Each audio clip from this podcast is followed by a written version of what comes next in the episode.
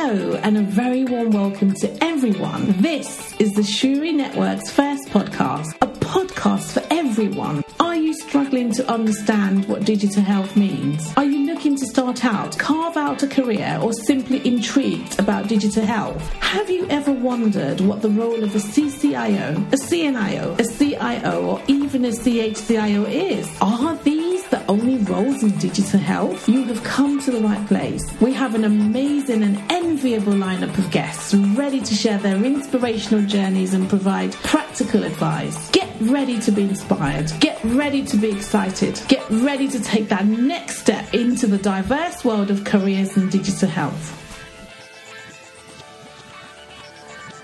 Hello, and welcome to today's episode of the Shuri Network podcast.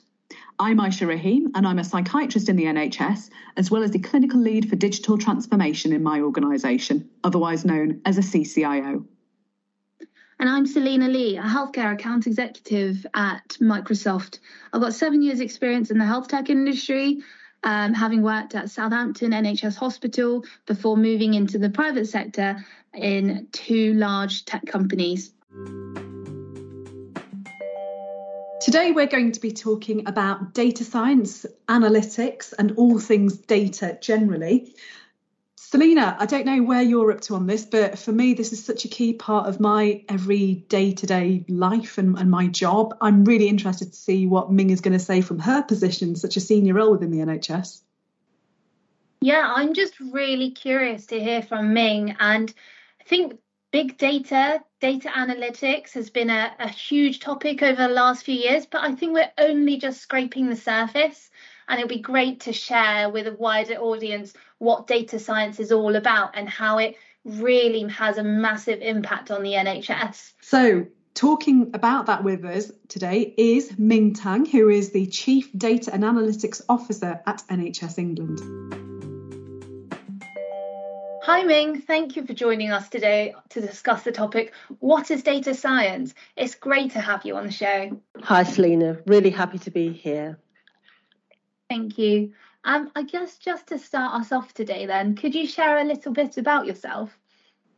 Yeah, sure. I'm Ming Tang. I'm the Chief Data and Analytics Officer for NHS England and Improvement. Um, I guess a bit about my background. I start. I'm a pharmacist by profession um, worked in operations in manufacturing for GlaxoSmithKline as part of my career. Then went into consulting, so spent quite a lot of probably about 12 years in, in consultancy, um, mainly in um, strategy and supply chain projects, but all of those really had quite a strong data information and kind of modeling kind of sense, you know, because at the end of the day, everything's about optimization. So from there, I joined the NHS very much in shared services about business intelligence, um, procurement, commercial kind of aspects. So, and since then, joining the NHS, I kind of started working on more national programs, and which then resulted in me getting more and more involved about building out capability for data and analytics, um, and hence my current role. Thank you. Uh, it's really interesting to hear how you've come from a pharmacist background through the logistics side and into now the NHS and national programs. So thank you. Um, I guess it would be really good to, I guess, start off with for our topic. Could you tell us what data science actually means um, to you um, for our listeners?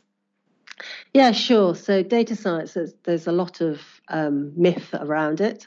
For me, it's actually the application of mathematics it, with combined with the use of computer science and computers and technology, which then allows you to do things like um, explore relationships between numbers. So, if you like patterns in numbers, it's a good way of looking at um, correlation, that's the statistical bit about it, you know, so what what actually is causal, what's not causal. But if you really, um, I think I think data science is really artistic as well. So a lot of it is about visualization. How do you pull out data points to make it make the message really clear? And then if you're really good at storytelling, what we want is more data science that can tell stories because all about insights and application is What's the narrative around it? What's the story that you're trying to say? How do you pick up a number or a trend or a forecast um, to do that. Then the more complicated stuff is obviously you're applying that using machine coding. So it's optional whether you do machine learning, so that's more automated, or application of artificial intelligence, which is basically designing that model and allowing the machine to run away and do its own thing, or actually what we do a lot of, which is um, automated modeling to do forecasting and prediction, because it's really important for business to be able to predict based on past experience, based on structured and unstructured data, what the relationships and patterns are so that you can use that information to forecast the next thing that's going to happen. So during the pandemic, just to give you an example to bring it to life, we created a forward forecasting tool using machine learning on hospital admissions and utilization of beds. So to do that, we had to use lots of information that was structured around um, collections of how many people converted from having the disease into admission. That relation, that causal relationship, but there was lots of other relationships like um, who got tested, whether what age you were when you got tested, positive rates of positive testing. All of those things create massive data for you to create relationships. And the nice thing about data science is that you can bring that into a model so you can understand it, so the humans can understand it and draw relationships between those things to then use that information to forward forecast. So decoupling some of the myth, I guess. If you're really good at statistics, if you're good at maths, if you're good at art, you know, it's a good it's a good career for anybody that's got those things and you're just interested in numbers and learning. Yeah, so that's really interesting. I've, I've I've always thought of data science as yes, very logical, looking at patterns and how things interlink, but I've never thought of it in the sense of an artistic side or having a storytelling skill. So that's definitely one that people who are considering this career path should think about because it's not as linear as someone like I would have thought. Um, but just um just following up on what you've just said as well would you mind sharing what structured and unstructured data is? So structured data is where you've basically collected the data that's um, according to a template. You you might know what the metric is. Is is a very assigned data so you've got definitions around the data elements unstructured data might be um, you know look, scraping data off websites comments it, it's not formulated. You have to create the st- you have to create the structure around it in order to analyze and understand it. So part of the art of big data, as, as a term is often used, is how do you correlate structured and unstructured data in order to come up with a pattern, in order to interpret and then provide insights from it. So a lot of the comments from Twitter, um, you know, we we would in the past you would do lots of statistics around can you correlate weather patterns with I don't know sales of umbrellas, for instance. You know, you know, 7-Eleven do a really in Japan do a really they have a really good forecasting tool which is machine learning, which looks at weather patterns and they because 7-Eleven stores in Japan are quite small, they have quite a small range. So if they can predict when it's going to rain, they will actually send out bunches of umbrellas to those stores on that day. Or if it's going to be a hot day, they might do a, a, range of ices that are different. So, how do you actually use that information, which is fairly unstructured or could be structured, in order to derive a business benefit? So, the application of data science is really exciting and interesting. You know, you might not understand all the mathematics, mathematics and in, to some extent, the machine will take over some of that, but the actual art and the interpretation is a really human thing, and we will never get away from that. And the telling the story about what does that mean for us is very human.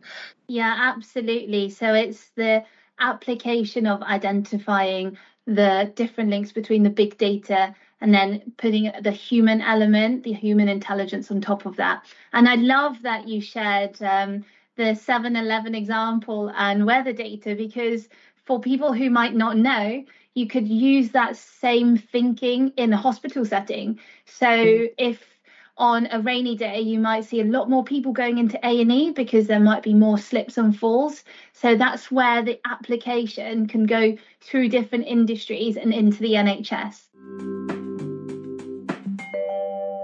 Ming, I'm going to take you back now. You mentioned how you started off your career in pharmacy, and I'm really curious as to understand how and why you made that leap from a clinical role to a data role and what interaction you had with data in your clinical role as a pharmacist. Um, and I guess a confession. I qualified and I never really got into clinical pharmacy. Um, it's an in, interesting decision, and I, I, say it quite often to my kind of mentees. I've never had this really clear career path of where I wanted to be, and I'd, yeah, and and maybe I'm I'm starting from a quite a safe position. I had lots of opportunities, but sometimes I look back and say, why did I have lots of opportunities? Probably because I was open to it, because I wasn't kind of bound by this is my career path. This is what I'm going to do by the time I'm 40. My goodness, if I'd done that, I would have got really depressed. Um, but I think the way I've structured my career is understanding myself. And I think that's really important to understand what your strengths and what your weaknesses are and being really honest about that and apply that as a strength. So if you understand yourself, you'll know what you're good at, what you enjoy, what you enjoy tends to be what you're better at than what you don't enjoy. Understanding why you don't enjoy something is that because it's a competency, a skill thing? Is it a personal preference because of your personality?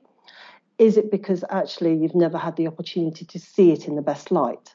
So trying to figure yourself out so that you can navigate. And then what I do is I look at jobs and opportunities as they come along and I, I will score it against what I want to do and what I don't want to do. And if it, you've kind of got to be open, every job's going to have a proportion of it that will cover things that you don't really enjoy. Let's be honest. There's even your perfect job. There's going to be something in there that you you have to deal with. So you have to accept a certain level of that. But if that the level of stuff you don't enjoy becomes bigger than the things that you do enjoy, that's probably not an opportunity for you and just be honest about it. So that's how I've managed my career. So how did I go in from pharmacy? I started in manufacturing, GlaxoSmithKline as a graduate trainee, and I did six months in the NHS as a hospital pharmacist in my pre-reg. Didn't enjoy the hospital pharmacy bit one little bit. I enjoyed the interaction with patients, so I did that through. I did locums and I did you know, Saturday locums for a long time because I enjoyed that but then I realized I wouldn't want to do that every day. It, it just didn't, it wasn't what made me get out of bed every day. but the stuff I did in manufacturing, I enjoyed. I enjoyed the team, managing a team. I enjoyed the problem solving. And I did quite a lot of analytical stuff because I was looking at throughput of the team, looking at how we could continuously improve and improve our outputs. So that's kind of where the maths started coming in. Then I started working on larger projects and through that, I started using data more and more. I was fairly analytical anyway, so the application of analytics. And then when I joined Accenture, it was very much work, working with companies and teams to build out some of the logistics warehousing, some of the modeling. So you just pick up those skills. And if you've got the frame of reference that you learn, then that's how you do it. When I still look up stuff, I still look up what my team are talking about when they talk about technologies because I, I don't deal with it every day. But there's no you know, continuous learning is really important to me, and that's the thing I do enjoy. If I if I'm not learning on a job, whatever that job is, then it's probably not the job for me. Thank you. So it's, it's really interesting. You seem to have come full circle, haven't you? Starting in health, moving over to industry, and then back into health. Was there anything that prompted that in particular? What what drew you back? Um, after 12 years in consulting and the, and the latter three years, a lot of it was about um, selling, outsourcing. I mean, I was a partner. I was, I was successful. it wasn't. It wasn't that I wasn't successful in consulting. I didn't really. I wanted to give back. I wasn't. It wasn't satisfying a, a need I had. So I had I didn't really believe in some of the things I was selling, and it's really hard to sell if you don't really believe in it. Not because they were the wrong things; it's just it just didn't appeal to me. So I wanted to reconsider. Wanted to give back. Um, I met someone who was a chair in the West Midlands who said, you know, we're looking for someone to help us set this up. Your skill set would be really helpful. Come and do it for a couple of years and help us out. And I thought, why not? And that's that's kind of how I came into the NHS. When I came into the NHS, I realised, wow, there's so much good that we could do. you know, there's so many things that I could have a, a play with almost. And I always had a, a mental picture of the things I would like the health service to do. And gradually over time, I've kind of managed to do bits of that puzzle over the years. And that's why I'm still here, because I, I, always think that we're on the cusp of doing something really special. You know, if we use data analytics properly, we could really turn around provision of healthcare, pathways, patient outcomes, inequalities, all those things. We can shine a light through data analytics. And that's what's exciting for me. That's why I'm still here. Can you share some of the projects that you did during the pandemic? We were really lucky in in my team. We had done quite a lot of the groundwork in terms of making sure that we had um, cloud-based computing. We had some master data. We had already a data store that we collated all stuff together. So we had the infrastructure already because we were doing stuff um, to support integrated care systems. So that's the first thing. And if you think about COVID coming along, we had to set something up really quickly. We had lots of um, companies that I'm so grateful for, you know, Microsoft, AWS, um, Palantir, Faculty, Google, you name them, we have them all. They all came and gave us resources for free to get things up and running. So together with NHSX, we were able to build together a data store for COVID. So we were setting off lots of collections of data, you know, daily sitrep data, you know, how many people are in hospital, how many beds. I'm sure lots of people in the audience will remember having to count how many people were in beds and who were who was on ventilators and all those. We collected all that information, including some of the clinical information about people that actually caught COVID and how we were treating them. Pulled all of that together to then start thinking about we need a situational awareness of what's going on. So, bringing all those disparate data sets together, we were able to provide a dashboard that said, actually, here's the here's what's happening in the world. Here's where little England is. Here's the our our peak. You know, our our rate of um, infection, which hospital, which area was being impacted the most, and then really marry that with impact on hospital services. You know, PPE, oxygen, beds, where were they really needed? And by exposing that picture so that everyone could see the same information, we were able to actually have mutual aid. So, you know, some hospitals shared their PPE with other hospitals.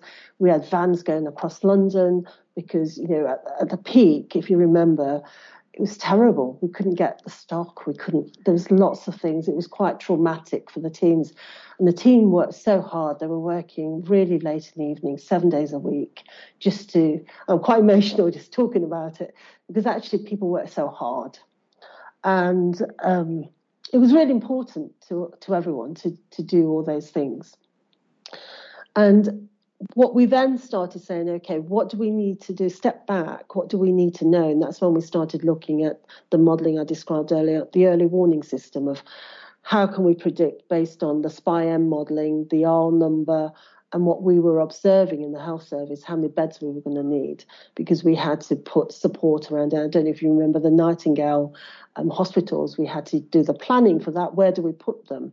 And so all of that stuff was a lot of it was done by my team to support those type of information. We we we had the data platform where we exposed all this data, and we had a really good operational process where people came together to look at the data to say actually what do we do next? How do we decide to organise ourselves?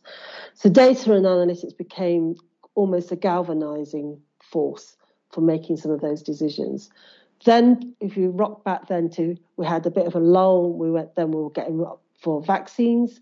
Again, vaccines, the characteristics of the vaccine, we, we were shadowing, watching. Is it going to be frozen? Is it going to be, you know, what temperature? Who's going to get it first? What's the age range? What's JCVI going to say? We, you know, the cohorts that we need to have a look at. How do we determine what go, cohorts go first? How do we select them? How do we tell people GPs, you know, what settings are we going to use this? You know, if it's deep frozen, we can't really do it in GPs. We have to have proper facilities, freezers. That was more likely to be hospital trusts. So all of those decisions, again, we collected all that data, put it into a dashboard. We drove stock levels, tracked people, tracked, you know, we had readiness checklists in the in the data platform where we said, actually, if you want to be a vaccination site, you have to do these things.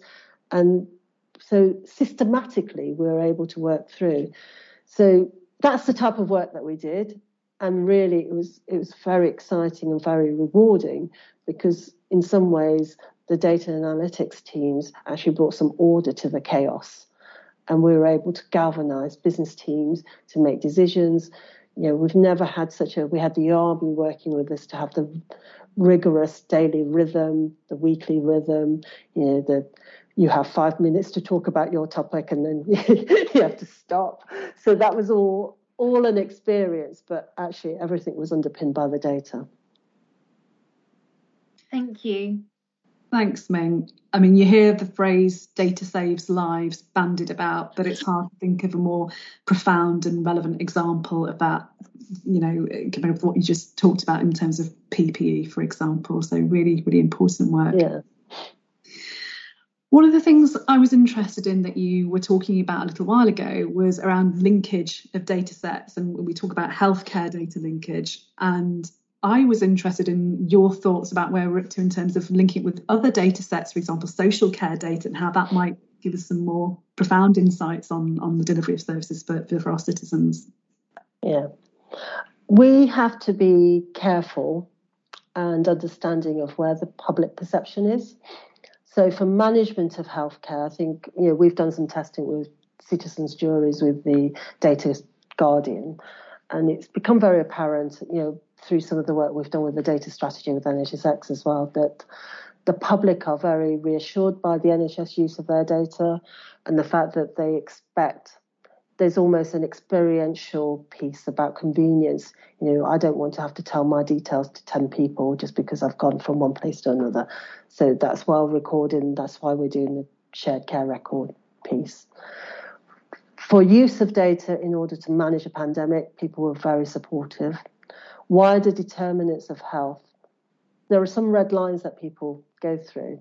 You know, share my data so that you can understand inequalities in access. Fine. Share my data to understand whether the right services are placed in the right place. Fine. Even share my data with DWP so that you know I'm a carer for someone at home. I can get access to the vaccine. That's fine. Becomes quite dodgy when you start saying, actually, we want to be able to profile you, you know, work with the police, understand where the critical demographics issues are. But they are the things that we need to sort.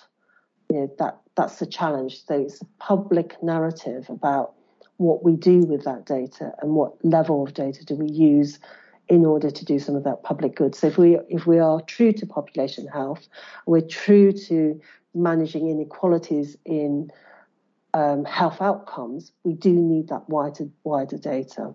But do we need the entirety of the clinical record? No. Do we need to unmask the person? No. But do we need it at person level? Yes.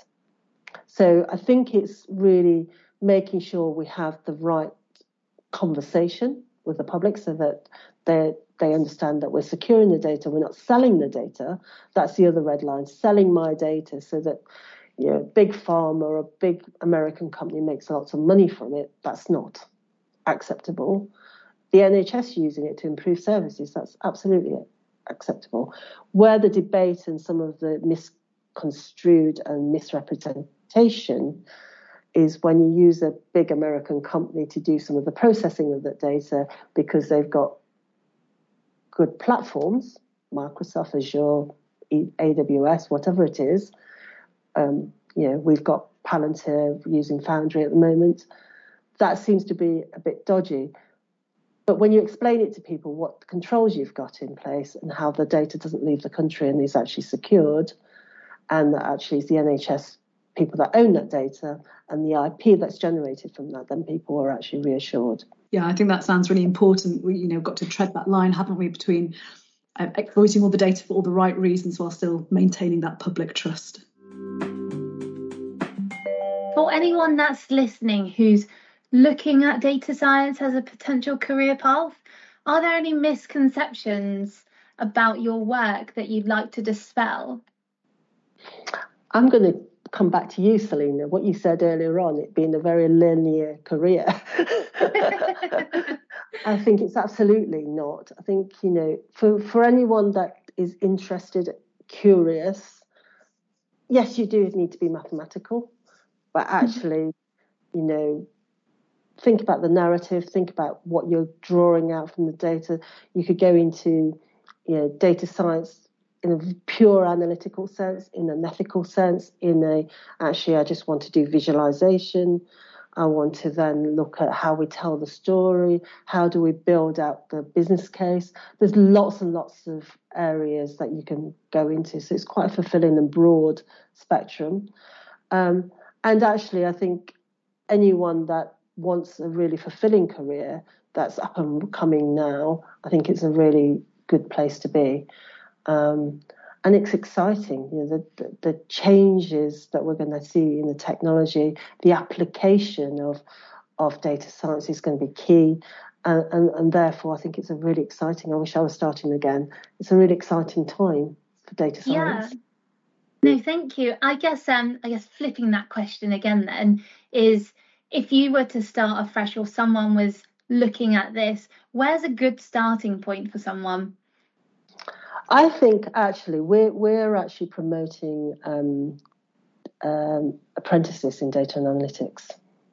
Actually, and if you're if you're at school doing your A levels, think about some of those schemes because I think it's an application career, so it's not necessary for you to study this for a number of years before you can apply it.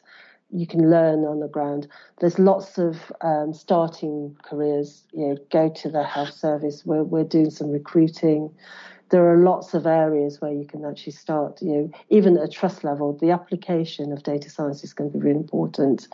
Be it uh, in health service, in pharma, in lots of organisations that will want that those skills.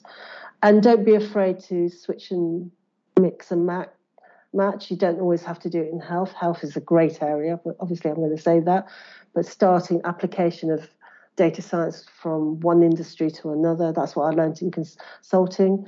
You know, it's not it's not the content knowledge of a particular industry, it's the application of that content to other industries. That's the most interesting bit you know, being an nth degree, uh, you know, expert in health probably is quite interesting. But how health actually interacts with social care, how health interacts with other things, that's much more exciting, and and and that allows you to collaborate.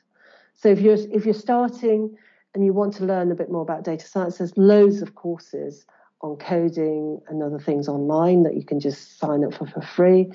You know, we have a massive network of analysts. We've got an Analyst X in the health service. You know, there's more than 15,000 analysts that just joined up and doing their own thing, sharing code, doing all sorts of things. You know, this is a new way, isn't it? It's this, it's a social media way of learning. And, you know, because we've all been locked down at home, you know, is a good way to actually start. But do talk to people, go out and ask questions, be curious that's one of the skills that you're you're going to need. You're you know a resource investigator in the old Myers Briggs terms. You know, you go out and meet people and ask questions. People are interested in that. Something just a, a question from me then. When we think about equality and diversity, how does that agenda play out in the work that you do and your team does? So I'm very proud that one of the things we've got a big lens on is, you know, looking at equality and diversity in um, how we respond as a health service. For for my team, I've got a very diverse team um, because that's yeah I, I believe in diversity. I think it's really important. One of the things I've always learned is to not recruit in my own image. So it's actually blending a team and there's benefits to that because actually the way I look at it, and it's a bit cheeky really, I know the things I don't like doing. I, like, I seek out people that enjoy that type of thing because that gives you diversity of skills. And then actually, I like healthy debate. So I like to have people bring in different perspectives, and often perspective is where you come from, so how you were brought up. So I come from a very working class background. I'm grounded in the fact that you know my parents don't speak much English. So I know that translation services are really rare for Cantonese, and the ones I've heard I can do better myself. So that's you know from an access perspective, that's not really great. You know, so actually from an ethnic minority, I think we need more. We need to reflect our communities more to be represented better. And actually, it's a really good career for you know a lot of Asian kids are really good at maths. So data science is a really good home. You know, why why only do the, you know, the accountancy and the, the doctoring and the solicitors and all those things? You know, data science is a great career. Doesn't mean you, you'll always be a data scientist. One of the things I'm really keen to do is feed a cadre of leaders that have come through this analytical route so that we can get better executives so that they understand what they're reading. They, they're better users of data and analytics. You only do that if you can spread your army of people and make sure they end up in really good policy jobs or other things. So it's a starting point. It's a way of thinking, but also don't think that kind of narrows your career. Thank you. Just following on from what you were saying, it's clear that we've got lots of people from many different ethnic backgrounds that have the skills already to succeed in this field, and yet we're not seeing that translate into those people being represented in these professions. I don't know if you had any thoughts about that. So I think it's routes to entry. We're looking at doing work with schools. Um, I think it's hard. You know, I think some of the outreach programs that I've seen in the US are going to we're going to have to do more of in the UK.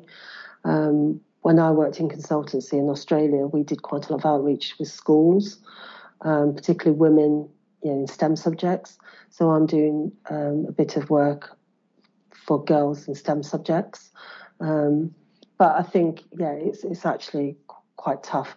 And also, is giving people the opportunity to test out some of these careers and actually having a go. So placements, I think, is really important. Apprenticeships is really important, um, and working with universities and, and, colleges. Yeah, but it's a fairly new market, isn't it? So I mean, we shouldn't be so hard on ourselves. You know, and and digital careers, that's even bigger, isn't it? If you if you look at it in the round, there are lots and lots of jobs in digital that I think, you know, if we want to have better tailored services that reflect the diversity, we need to have more people coming in with those diverse backgrounds to design it in a way that the services resonate. You know, the, the whole process of designing products against customer requirements, you can't do that if you don't have a diverse workforce. So thank you for your time on the show, Ming. I just wanted to wrap up with asking you um, is there anything that you want to add? Yeah, so I would say to the audience that are listening to this who are thinking about a career in data science, why not?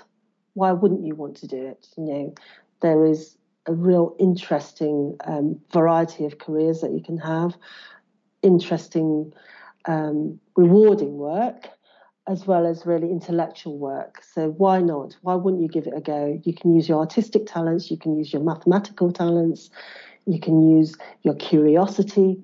So why not? Aisha, that was a fantastic episode. I loved hearing about Ming's experience and actually a couple of the things that well, I really took away from that was and data science is not just about numbers, not mm. just about patterns, but actually looking at the narrative and how you can uh, draw a story behind it and help drive decision making. Secondly, um, I loved that she mentioned during the pandemic that they brought order to the chaos. Yeah. Um, there's information that's everywhere, information coming in from all the trusts, all not standardized to the same format and actually it's up to the data scientists to make that information logical so that the leaders could make sense of it and make the best decisions. Um, and that was crucial during the pandemic.